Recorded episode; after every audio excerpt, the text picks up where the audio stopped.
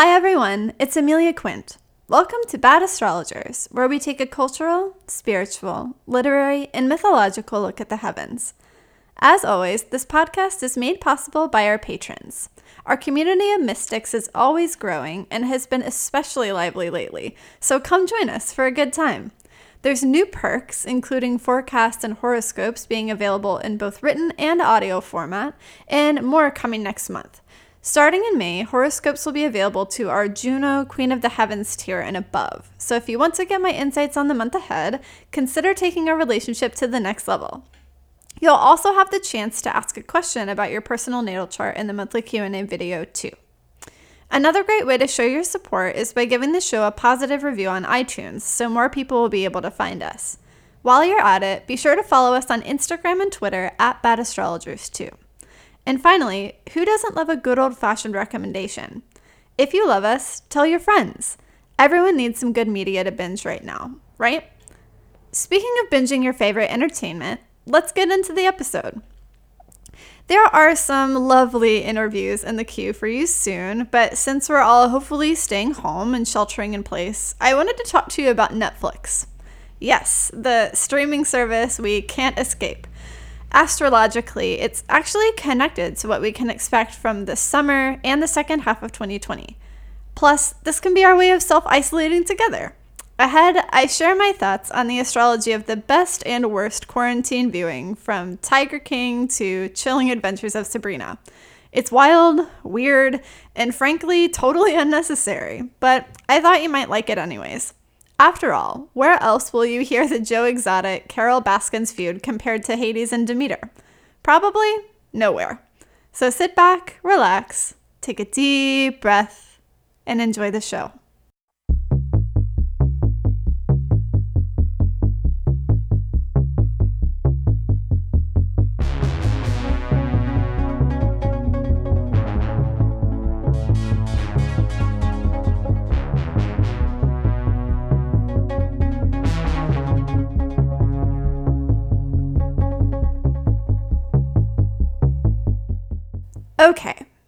The first thing that I want to establish in this is that Netflix is a Gemini.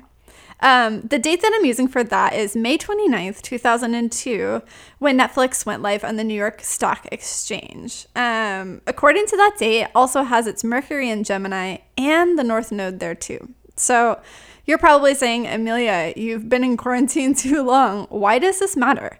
So, this matters because the North Node is actually about to move into Gemini again on May 5th, and Venus is already there for a four month stay, including her retrograde.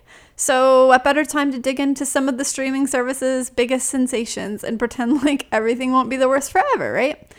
Um, the thing is, as far as Gemini goes, Netflix has completely changed the way we relate to one another. You know, we Netflix and chill we binge watch, and hell, even the word Netflix is a verb now. And that's where Gemini comes in. You know, like Gemini, Netflix is the way we communicate and connect, embodied in like some streaming service that got out of control. Um, I think that in the same way, especially during the Venus retrograde period from uh, between May and June, we're going to, because of the circumstances, have to completely redefine the way we connect and communicate with each other. Um, I'm excited for it. Um, as I'll discuss in my opinions on another uh, very exciting show later on, um, you know, I think that Venus and Gemini is fun. I think Gemini energy is playful by nature, so it's something to distract us from all the Capricorn heaviness and ultimately Aquarius heaviness because Aquarius is Saturn ruled as well. Um, and just keep us going, keep us laughing. Gemini has this incredible sense of humor, and it, yeah, it, it can be your fuel that maybe distracts you or keep your mind off things. All right, so it's time to talk about the astrology of Tiger King. Um, I should also say uh, in this podcast, I'm going to talk about Tiger King, The Witcher, um, Chilling Adventures of Sabrina and Miss Americana, the Taylor Swift documentary. um, I have all kinds of opinions that definitely include spoilers. So if you haven't um, watched them yet and you don't want spoilers, now would be a good time to go and watch those things and come back. Um, all right, let the spoilers begin. so, last night, when my husband and I were social distance socializing with our neighbors from the requisite uh, six feet away, um, somebody asked me if I thought Netflix planned Tiger King for the quarantine or whether the stars just aligned at the perfect moment. Um, they don't actually know I'm an astrologer, so that was a funny thing of them to say. Um, but it's a question that tons of people have asked me, and the answer is that yes, the stars literally aligned to make Tiger King the phenomenon that it was and is. And if you haven't watched it, it truly is I don't even know how to describe it. It's the most bananas thing that I've ever watched on a screen. Um, but, you know, we'll get into the reasons why it's problematic, uh, narratively fascinating, and just deeply fucked up. Um, but as far as the moment that brought us Tiger King, because I think everybody wants to know, um, it came out on the equinox, the spring equinox in the northern hemisphere, which is powerful, anyways. You know, um, not necessarily in astrology, but in for magical practitioners, those days are believed to have a lot of, you know, power to draw on. And as we'll see with some of the other Netflix releases, um, I don't know whether they have like a staff witch or astrologer. Netflix, if you don't have a staff witch or astrologer, I will make myself available. um, but they they have this incredible timing for moments that are just um, stacked with planetary goodness and always just seem to be right. Um, so the Tiger King release, yeah, March 20th. It was basically the last moment when all those planets we've been talking about were stacked up in Capricorn at once. So that's Mars, Jupiter, Saturn, and Pluto. Um, all of which are potent like by themselves. And when you have, first of all, four planets in the same sign at once, that's a lot. And then when you have that many um, outer planets or, you know, Pluto, one of the invisible planets, kind of agitating things and um, making things feel more intense, um, that can really ratchet things up for sure.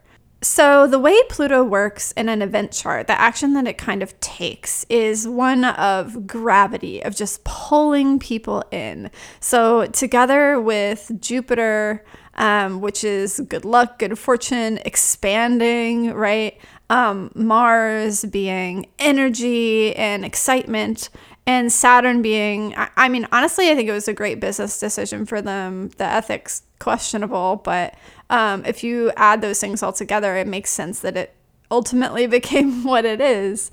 Um, full disclosure, when I went to watch it, I only got like halfway through the first episode and I was really kind of upset. Um, that I should put a trigger warning here. We'll obviously be talking about um, animal abuse and other um, traumatic situations, so be aware. Um, I only made it halfway through because I was so concerned about the conditions that they were uh, showing, and I was also just concerned about these people. Like, how did they get so tied up in this? Like, how are their lives so visible? Um, and then I heard about the feud with Carole Baskins and I got fascinated and I started watching it and it was like an all in one day experience. I had to know what the hell was going on with these two. Um, these two being Joe Exotic and Carole Baskin. Um, the uh, feuding uh, leaders of their own sort of what like tiger colonies all very strange and it's only going to get weirder from here folks. Um, being the astrologer that i am my first thought was like what what do these people have in their charts that um, could potentially cause them to behave in this very wild kind of way um, so we'll talk about Joe Exotic first. So I put this on Twitter. So Joe Exotic has his sun and Jupiter in Pisces. And I didn't mention this there, but he also has Chiron um, conjuncting them both. So this matters because Jupiter is the traditional ruler of Pisces. So technically, he's a Jupiter dominant guy. And um, as we have established on the show, as far as Jupiter goes, um, and Pisces, they're both lovely energies that can go totally wild. Um, I think here it's a very much a contradiction and like watching his behavior that is a contradiction too like it is true that he you know made dinner for his whole community and provided people with a place to work and a place to stay it's also true that he had them living in the literal worst conditions conducting animal abuses and used the money from putting on that dinner to fund a hit i mean Oh, wow. I don't even, but that is Pisces in a nutshell. Like that paradox of, you know, on the high side, Pisces cares. Like that, that's, that should be the Pisces motto if it's not. It's like Pisces cares so much about, about the world, um, about animals, about nature. They want to heal, they want to help. And especially with Chiron there, I think um, that's just brought out even more. But unfortunately, I think that on the dark side, Pisces cares, but about themselves, you know, and I think that the exaggeration of Jupiter there kind of twists it a little bit.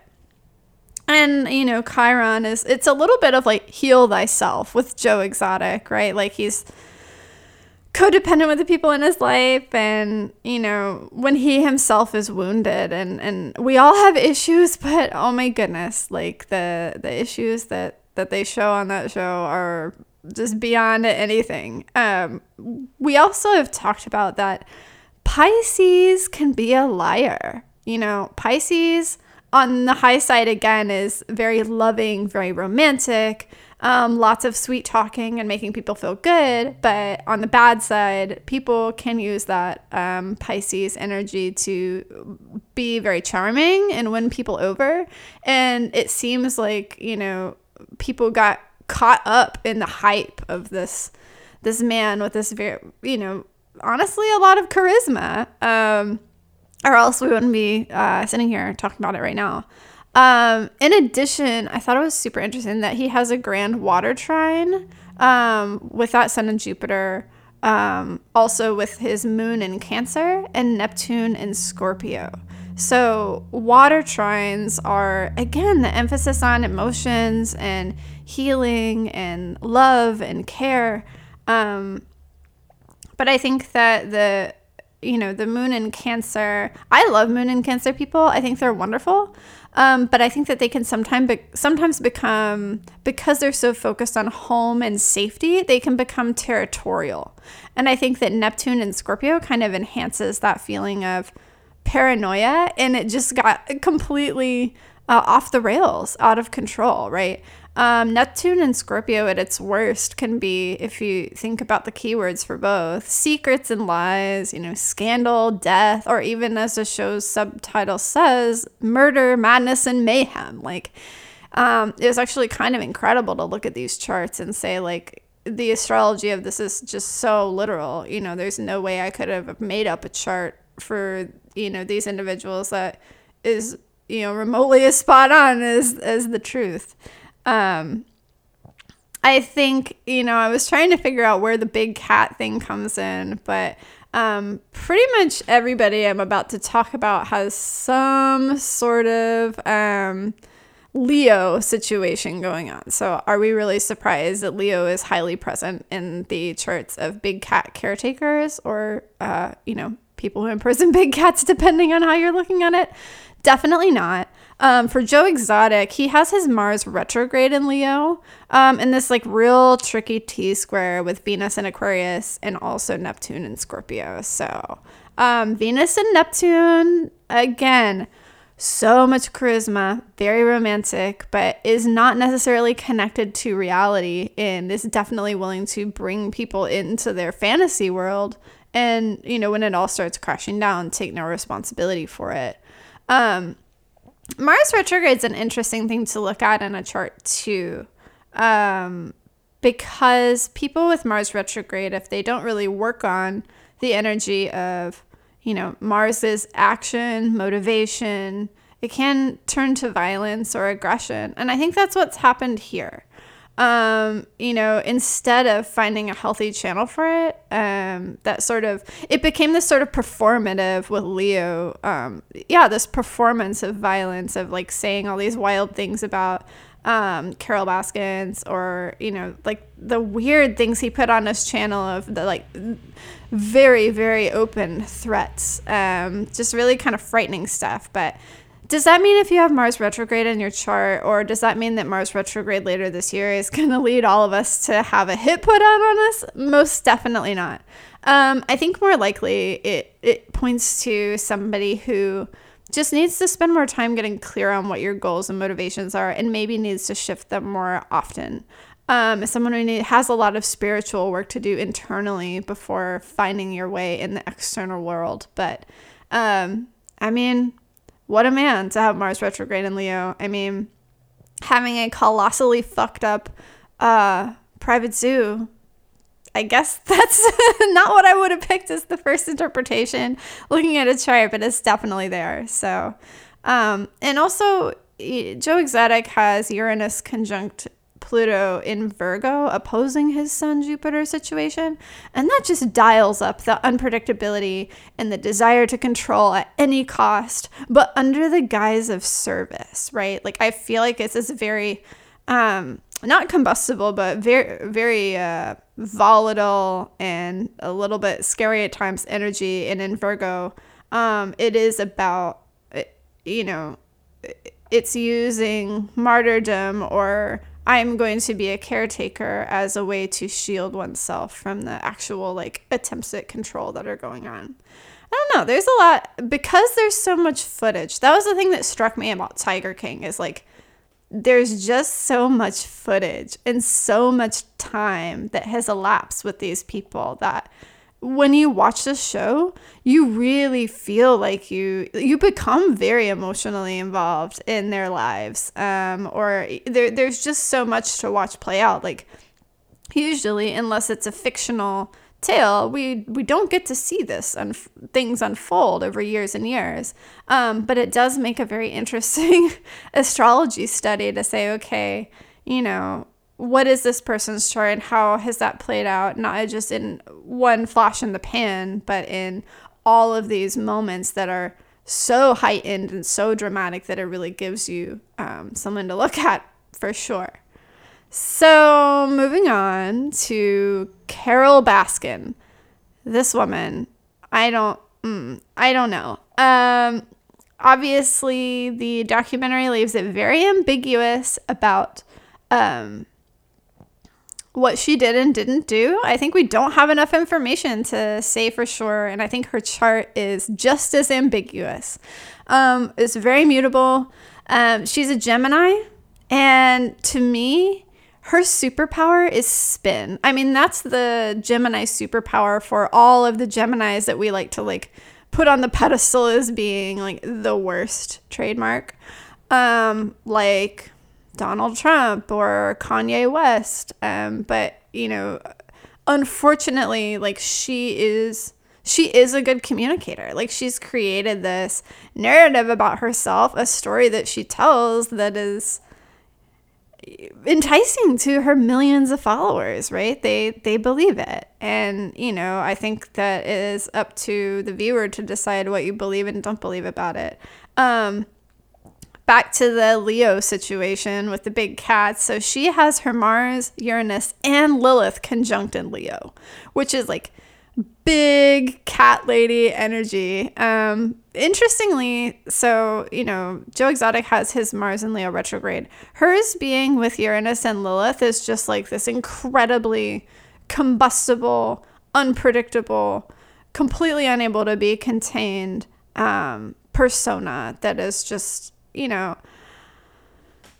it's interesting that Lilith is seen as sort of the devouring woman, um, the woman who's dangerous, who can't be trusted, and then obviously Mars is is violence, and Uranus is you know unexpected things. So occasionally, when you're looking at a chart, that could be murder. So like, I think that she's very aware of of herself, of her life experiences and how she's portraying them, right? And for her, just as much as for Joe Exotic, it's a total performance. It's all a performance. And I'm not saying that, you know, performers of all kinds, whether it's actors or musicians, even if they're putting on a show, the way you put on a good show is you have to believe it in that moment. And I think that they really do.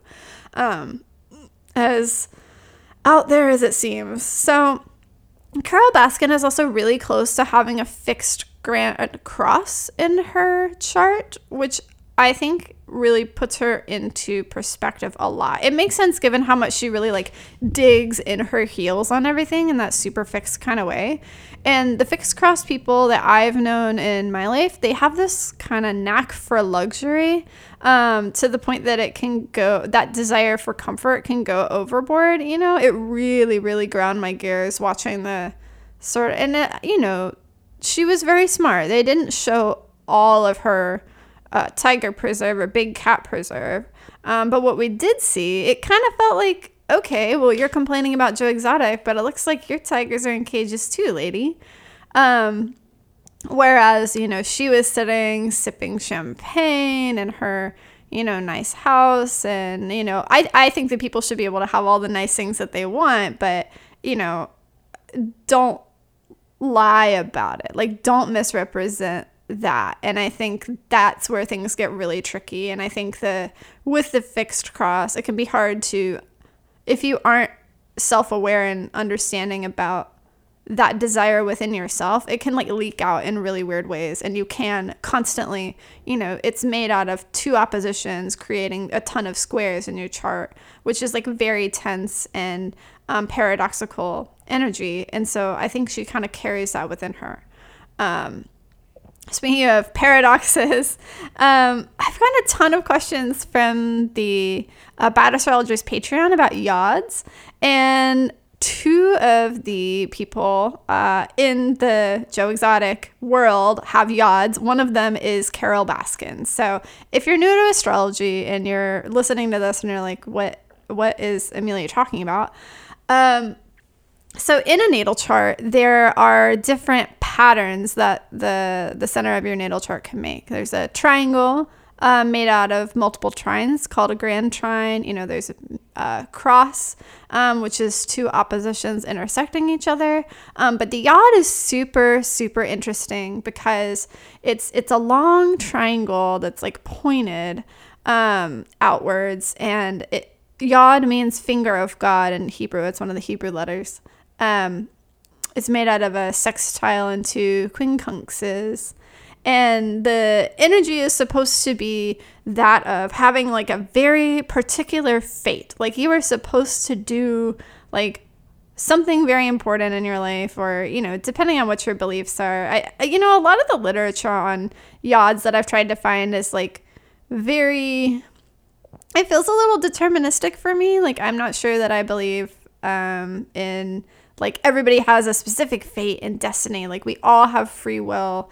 Um, but I think it is someone who's very driven, um, who feels that they have a strong purpose and is going to seek it out at all costs. Um, and the sextile part of that, sextiles are very harmonious. They open up opportunities. So, like, you have the opportunity to do that. But quincunxes are, I think of them as like dissonance in music. Um, so there there's something dissonant about your life, some challenge that you're gonna have to overcome to get there. Um, so let's use Carole Baskins as an example. Um, she has a yod with Pluto conjunction North Node in Virgo, sextile Mercury in Cancer, with Jupiter in Aquarius at the apex. So this is very very interesting to me. Um, obviously Virgo and Cancer are both a ton about caretaking. Um, but with Pluto and Mercury there, I think she is very controlled in how she communicates the way that she is being of service and taking care of her animals, right? Like it's all, you know, Mercury and Pluto together has secrets. Um, so I think that you know, if that's the base, if you look at a chart, that would form the base of the, the skinny uh, base of the triangle. Um, the base of her life is these secrets about her family, about who she did and didn't murder, about the way she takes care of her cats. And it ultimately leads her to Jupiter and Aquarius, which, you know, Jupiter is freedom, expansion, um, it can be wealth. Um, and in Aquarius, it's just complete and total um, license to do whatever the hell you want, right? Like Aquarius is, and also be as weird as you want. Aquarius is the most out there of the signs, and I say that in the most complimentary way. And so I think that having experienced whatever kind of strangeness and secrets and, you know, built up this sort of glamour in the magical sense about um, the way she looks after her animals um, and the way she sort of fought her family um, it's kind of catapulted her to be exactly where she wants to be, which is just completely free to do whatever and like let her uh, her Lilith and Leo roar, so to speak. also, I noticed she has her Venus dominant in Taurus, um, right there with Ceres and Vesta, who we also have another um, episode about, uh, both of which are about motherhood and service. It's like those two things just keep coming up. Um, but I think all of that gives her serious overbearing mother and also martyr energy. Um, you know, and Venus is. I don't want to say Venus is always driven by luxury and comfort, but she kind of is. And like that's a that is a good thing for her. Um, so I don't know. Maybe Carole Baskin's just living her best life and we're all overly suspicious. But given the way her chart is set up, I don't think we'll ever know for sure. And that kind of sucks because I'd like to.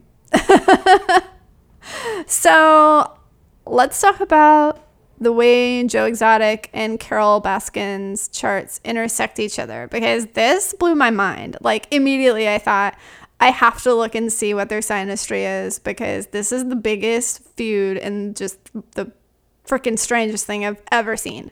Um, so Joe Exotic's sun is conjunct Carole Baskin's moon, which is wild, right? These two could be soulmates, and in a way they are because their lives just like warped and twisted to completely be each about the other. You know, there's hell bent on um, you know, torching the other person on some kind of pyre. I'm not sure. Literally, in the case of the arson, um, who knows where that came from? Um, Joe Exotic's Venus is also on her Saturn. So this is a struggle between them, which is that it's heart related to worth and feeling like there's not enough to go around.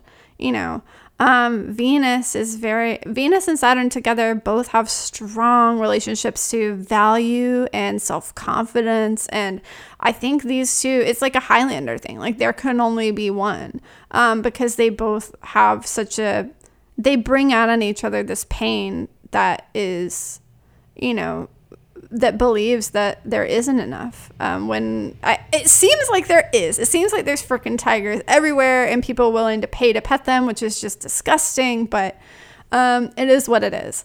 Um, also, so Joe Exotic's Pluto is on her Ceres, which is very intriguing. So Ceres, obviously, is associated with the Greek Demeter. She was that was the Roman name for the same goddess um, of, of grain and nurturing and motherhood. And obviously, she was the one whose daughter Persephone was stolen away by uh, Pluto, aka Hades, taken down to the underworld. Um, now we have seasons. you get the idea. Um, it's very Eleusinian mysteries. Um, you know, I think that these two had a similar sort of completely impossible feud. You know, I think about Demeter the way she tore her hair and, and ran across across the world, causing it to go, you know, barren as she she searched for her daughter. Um, all the while, you know, Pluto's just down in the underworld hanging out with her daughter. You know, I'm not trying to. I'm definitely not trying to paint Carole Baskins as some kind of victim. I'm more pointing out that these two points in an astrology chart they can bring out a really toxic relationship dynamic um, that is related to that um, feeling that you just can't come to a compromise. So, very interesting.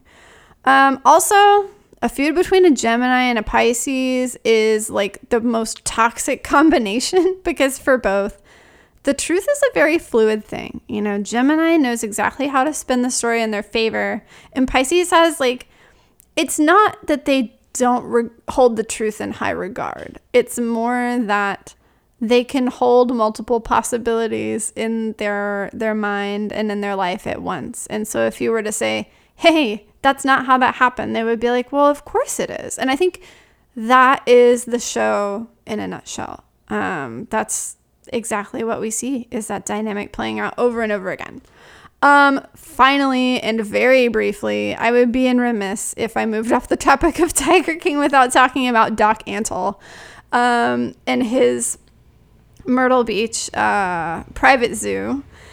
I was particularly fascinated by this because obviously I'm from South Carolina. I've been to Myrtle Beach zillions of times. It's the butt of many, many jokes. I don't know if anyone's seen Archer, it comes up a lot.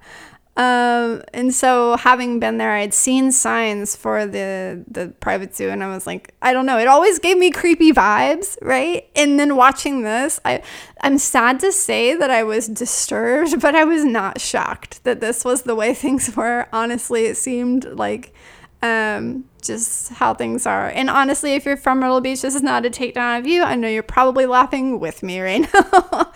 Um, so watching this with my husband, I commented early on, like at the very beginning of the second episode, about Doc Antle, um, that he seems like the type of guy who would have basement wives.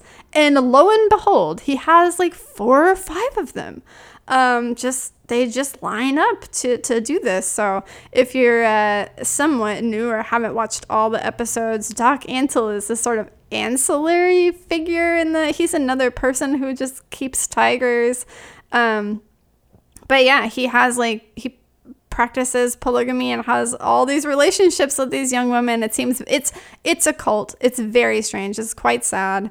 Um, but uh, ugh, it's just very gross. So when you look at his chart, uh, he's got the Sun and Mercury retrograde in Pisces.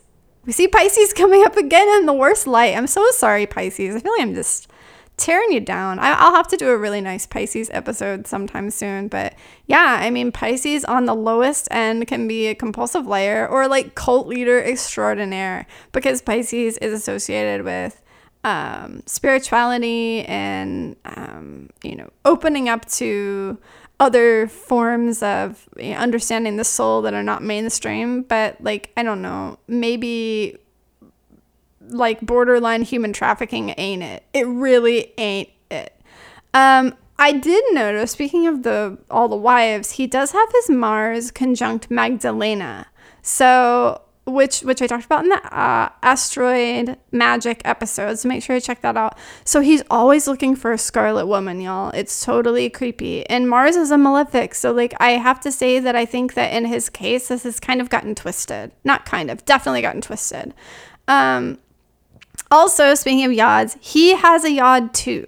So his Mercury retrograde in Pisces is sextile his Saturn in Capricorn with Uranus and Leo at the apex. So it's like I don't know, being a big cat weirdo really is his calling. Um, and, and sitting on a throne of uh, lies and, you know, overly capitalistic and harsh uh, desires. Um, it's, it's awful. I don't have a really great way to wrap up the segment on the Tiger King except to say that um, astrology is real and you look no further than Tiger King to to see that and um, watch it just to you know understand the phenomenon and hopefully I think this is a practice in empathy. If the sign of Pisces can teach us anything, it is about empathizing with other people no matter what, like in an unconditional kind of way. And I think that the show will challenge you to find your own limits of empathy um, and also learn about just other people trying to do their best to practice theirs. Okay, so moving on. Y'all know that I wouldn't do a Netflix episode without talking about The Witcher.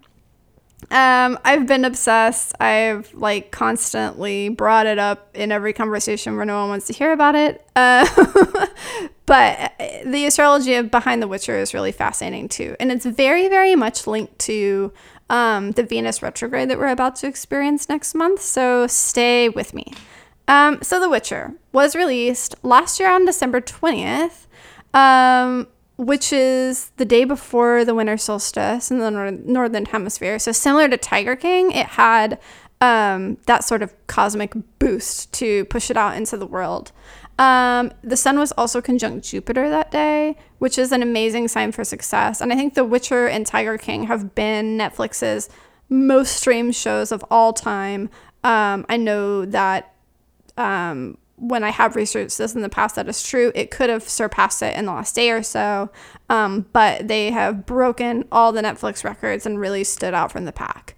Um, I think the fact that this came out the day before this, um, the winter solstice, and is actually a Sagittarius as opposed to a Capricorn works so much better because with Sagittarius, you get that kind of optimistic playfulness and adventurous spirit, um, which for a fantasy a fantasy franchise, like you just you can't do better than that. That's exactly what you need. Um, I think that The Witcher really took off with the Capricorn lunar eclipse on December 26th of last, last year, um, which I was obsessed with because it had literally no negative, I'm doing air quotes, negative aspects. So no oppositions, no squares. Um, it was all sextiles, um, trines, and conjunctions. Um, and so it was just this like holiday gift from the universe. And I remember watching The Witcher, it felt that way to me. Um, those of us who are in our early 30s and came of age with Lord of the Rings. I mean, if you had told me that 15 years later, me and my friends would still be talking about some guy in a long blonde wig, like I wouldn't have believed it. It's, you know, obviously that's silly, but this is one of the most visually stunning, um, beautifully constructed shows that I've seen in ages. And it is self aware and it's funny and it's just it transports you. I just can't say enough good things about it. You know, I uh, there's one part in uh, an episode where the bard, who is everyone's favorite, he says like, "There I go, delivering exposition again."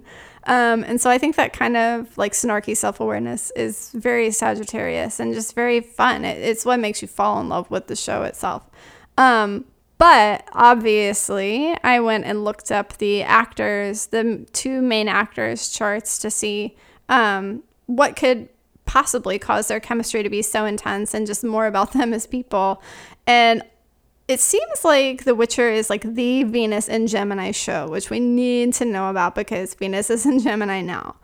Um, and then the retrograde will be from May 13th to June 25th. So, Geralt, the Witcher himself. Um, Henry Cavill, who plays him, has his Venus and Gemini conjunct the North Node. And so uh, I think it really shines through in his character. Like his catchphrase is fuck, which is like very Venus and Gemini. Um, they just swear a lot and are always joking, have a, a knack for comedic timing. Um, and yeah, it's just very, very smart, very clever. Um, but I think what makes that even more interesting is that Anya Chalotra, who plays Yennefer, if if the birth time is correct or the the birth date is correct, um, she has her own Venus in Gemini alongside her Mars, which is conjunct his. So Venus and Mars is like the ultimate in synastry. If you're looking at the chart of two people who are going to be in some kind of romantic relationship or have to portray a romantic relationship, that is, I mean, it does not get better than that. It's kind of this indelible mark that says, yeah, like these two have chemistry of a very palpable kind. And I think that definitely shows through in the show. I just, I absolutely love it. Um, but the chaos of the relationship between those two. I know chaos is a big theme of the show itself, um, but particularly the chaos between the two of them and how they fight and they play games with each other and they can't communicate clearly and they just can't get it right. Um, but they're just so drawn to each other, anyways. I think that's kind of what we can expect during the upcoming Venus retrograde. But in the same way, like it's fun. We love watching it. It looks like they as characters you know they're they're drawn to each other for for a reason um maybe that reason is that somebody made a a wish on an ancient genie to be um, stuck to that person forever. I don't know. Maybe this is just a message from the universe to be careful how you word your spells during Venus retrograde in Gemini. Um, be careful what you text. Um, be careful what you write down um, because you never know the kind of weird um, outcomes that it could have. But hopefully it will be as smart and sexy and chaotic in a fun way as The Witcher is, you know. Um, I also mentioned before, I feel like this is kind of, it, it was very much embodied in the recent um, highly Neptune influenced Mercury retrograde. Um, the there's tons of themes of fate and destiny and where does free will stop and destiny intervene?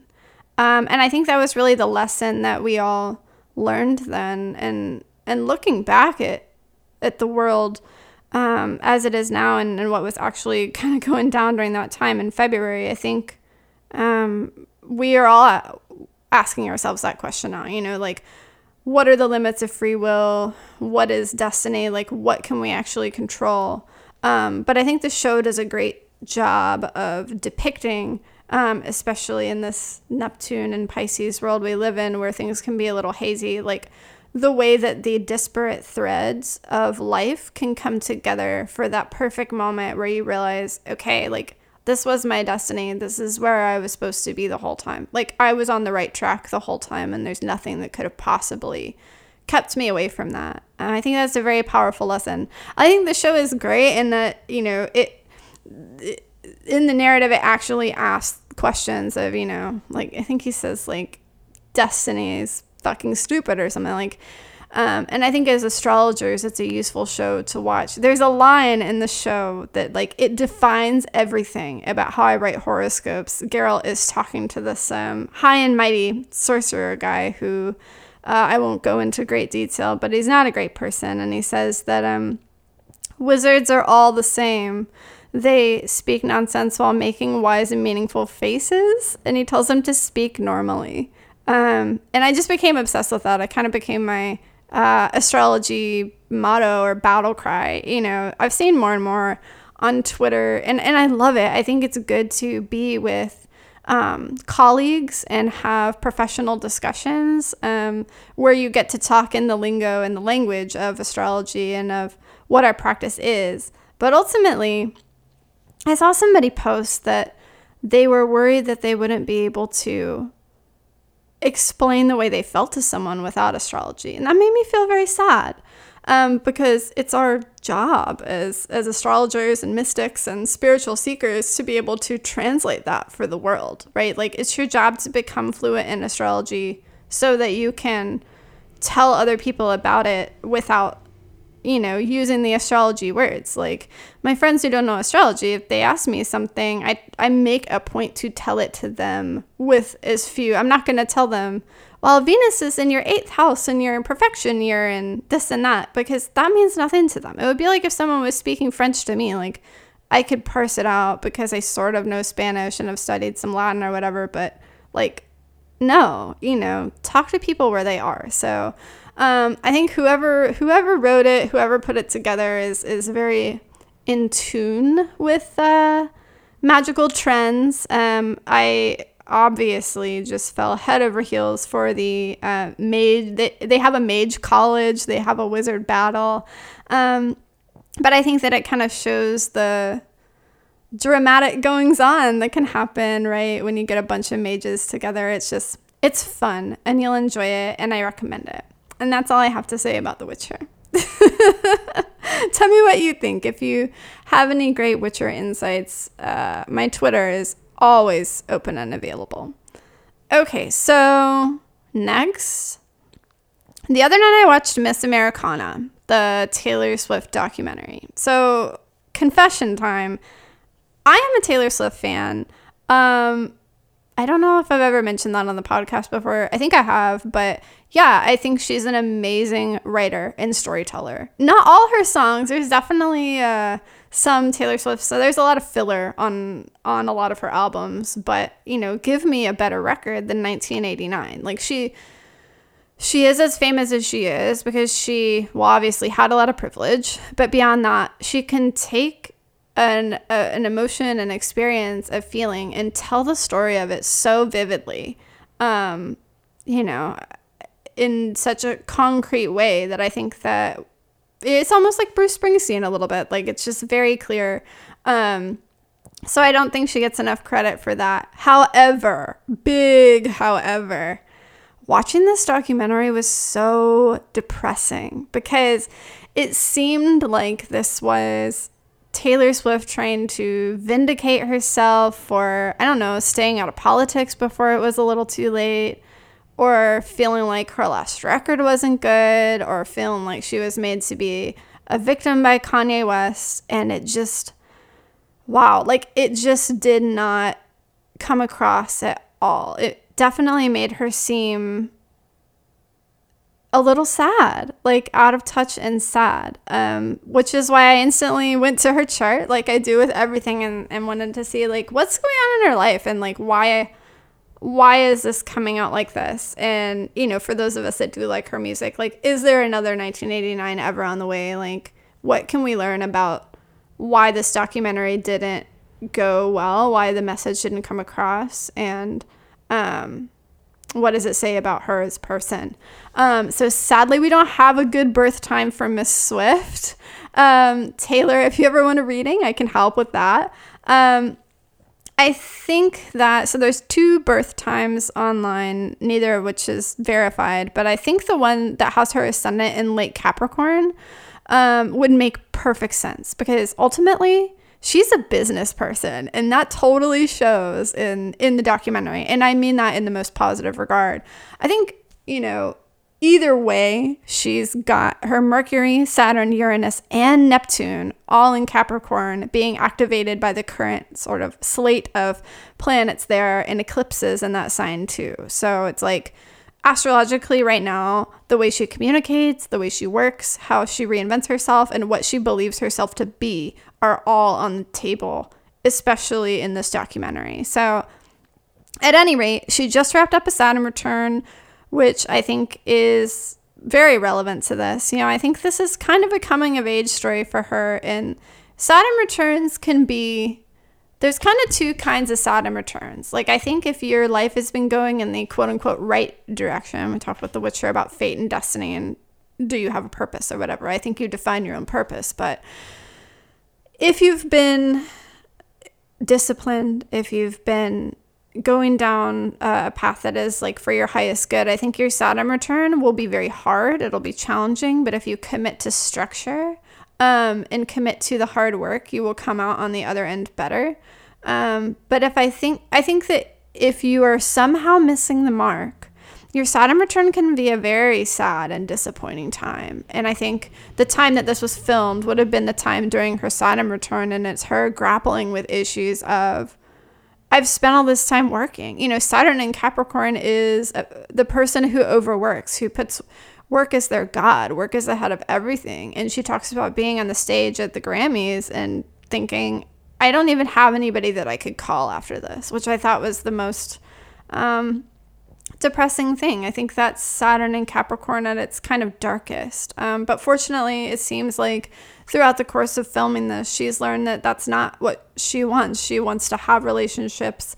Um, she wants to actually have connection in her life, which um, makes sense. So Saturn moved into Aquarius and is now like right on top of her Venus. So she's dealing with all these issues of worthiness, like does she deserve the millions she has when she didn't do enough to fight during the 2016 election cycle? Will she age out of her profession? Um, does she have any more albums left in her? You know, and I think she talks very candidly about feeling unworthy through um, her own struggles with eating disorders or just the horrible things that management have, have told her about um, women in the professional world that there is a ticking time limit on um, a woman's profession um, and how much success you can have. And I can only hope that um, she'll come to learn that there's no time limit on a woman's success. Like, if you're working hard and you are putting yourself out there in a way that is true to you, there is absolutely no limit on what you can accomplish with dedication, no matter what a manager says, no matter what anybody says about you. And that goes for anybody listening to. I'm saying that to you. Um, so, uh, you know, I think that as she has her Saturn return continue from July 1st, when um, Saturn goes back into Capricorn, and then through to December um, 17th when it'll go back on her Venus. I think some of the stuff that she's grappling with in the documentary will become clearer and she'll be able to deal with it a little bit better. Uh, hopefully, have some answers. Um, I was really intrigued by the fact that she has an unaspected sun. On this podcast, we talk a lot about things being unaspected. So that's when a planet in a chart is not making any aspects at all. It's like a singleton, it's all there by itself. So it, it's clear in what she says is that she doesn't really know how to connect to her own sense of identity. It's like she seems adrift out at sea after having all these people direct her life for so long. Like if everything plans everything for you and says, okay, like this is your new reinvention, this is this, it can be hard to, I imagine, like take ownership of that. Um, and, I think a lot of times with unaspected things, people can project onto that and try to mold you. So I think that is definitely where that comes from too. Um, also, if the documentary reveals anything about Taylor, it's that she's an amazing director who works fucking hard and knows her craft. Um, she has this dominant Mars in Scorpio, um, with Pluto pretty close by. So she has a ton of raw power to work with. And I think it really shows up when you see her record that duet with Brendon Urie from Panic at the Disco um, and the way she works with her producers. Like, she did not come to play around. She knows exactly what she wants. Um, and, and is completely unafraid to not just ask for it but demand it and it seems like that's where she's how she's gotten to where she is i'm actually really excited i think once pluto goes into aquarius in um, 2023 2024 um, it's going to go right on top of her Venus. And I really hope that whatever transformation or metamorphosis she undergoes then will lead to another amazing, amazing uh, album from her. We'll see. That's like truly my guilty pleasure, but there are no guilty pleasures. So, yeah. All right. This is the last show that I wanted to talk about, and I'm only a few episodes in, but I still wanted to bring it up because I think it's very important for the bad astrologers audience um, who is just so connected to the pulse of um, trends and spirituality and seeing through the bullshit there. Like, if our patrons and the people who listen have anything in common, it's that, that you know, no platitudes will do. Like s- cutting through the noise of what is currently on offer in the mystical world, um, whether it's in astrology, in tarot, witchcraft, um, doesn't really matter. Like that's the bottom line, and that's why I wanted to have this podcast in the first place. Um, and I think that the Chilling Adventures of Sabrina does that just incredibly well. Um, so I almost didn't want to watch it. And my husband was actually the one that asked uh, to watch it because I think his friend was like, the show is awesome. They're really into metal and stuff. So like, I don't know. I guess they saw Goat Heads and were like, this is great. Um, I'm kidding, of course. But so I, I'm really like allergic to shows that glamorize high school and like star 25 year olds because just something about that feels like slimy and disingenuous. But as soon as I watch this, this is different. Like somebody who wrote this show, I don't know who they are, but I'd love to chat with them, um, knows about the witchcraft trend. So, um, we've talked about the astrology boom plenty, but before the astrology boom, there was the witchcraft boom, and it happened circa 2016. Um, largely because hex trump really it was starting before that. I think crystals were starting to get really popular. Um, astrology was starting to grow in popularity along with tarot cards. Um, it was very much uh, witchcraft as a, an aesthetic was a thing but i think that um, hex trump pushed it into the forefront. Um, you check out the witch moment podcast. The very first uh, full-length episode we ever did talks about the witchcraft boom. Um, I actually loved the witchcraft boom because after so many years of kind of practicing in secret and having to navigate that, um, it felt really good to be recognized. And I was thrilled to, you know, have a platform to connect with people um, in an honest kind of way. Like, I you know, there were people doing it for aesthetic. I think there was that meme of like the witch starter pack with like, you gotta get a floppy brimmed black hat and you gotta wear a choker and you got to wear a rose quartz on your necklace. And there was a lot of that. Um, you know, but I think that there was good that came out of it. I think it got people's minds open to the fact that there are other ways to do spirituality besides what is prescribed. I think the problem came in when witchcraft started to be prescriptive in and of itself. And I know, I mean, there's tons of dating back all the way to Gardnerian Wicca and all of that. That I mean, witchcraft. People have been trying to prescribe how you should do things. If there's a religion or a spiritual practice, there's somebody out there trying to prescribe how you should do it. But it was so interesting to see, um, you know, the sort of factions form. Um, and and the hypocrisies kind of go on, but I think that the chilling adventures of Sabrina did this incredible job of satirizing um, what came out of the witchcraft boom while also paying it service. Like they did it justice, you know, like watching it, it was aesthetically everything I would have wanted. It was funny, it was smart, the references were right on point. Um, but also, I think it's Aunt Zelda who is played by Zelda or Hilda is played by uh, Miranda Otto, who was Éowyn in Lord of the Rings. So I was like already, I was like, I'm instantly bought in. I gotta watch this. I'm so ready. Um, but she is like a a witchcraft fundamentalist, right? And they kind of like partner the language of witchcraft with that of like having to be baptized into the um Church of the Dark Lord and all of this. And I thought it was just an incredibly witty and, and wise way to um, point out the way things have gone within that. Um, and Kiernan Shipka is lovely. Like, I love her performance in this. I was already a fan of hers from Mad Men, which I thought was terrific.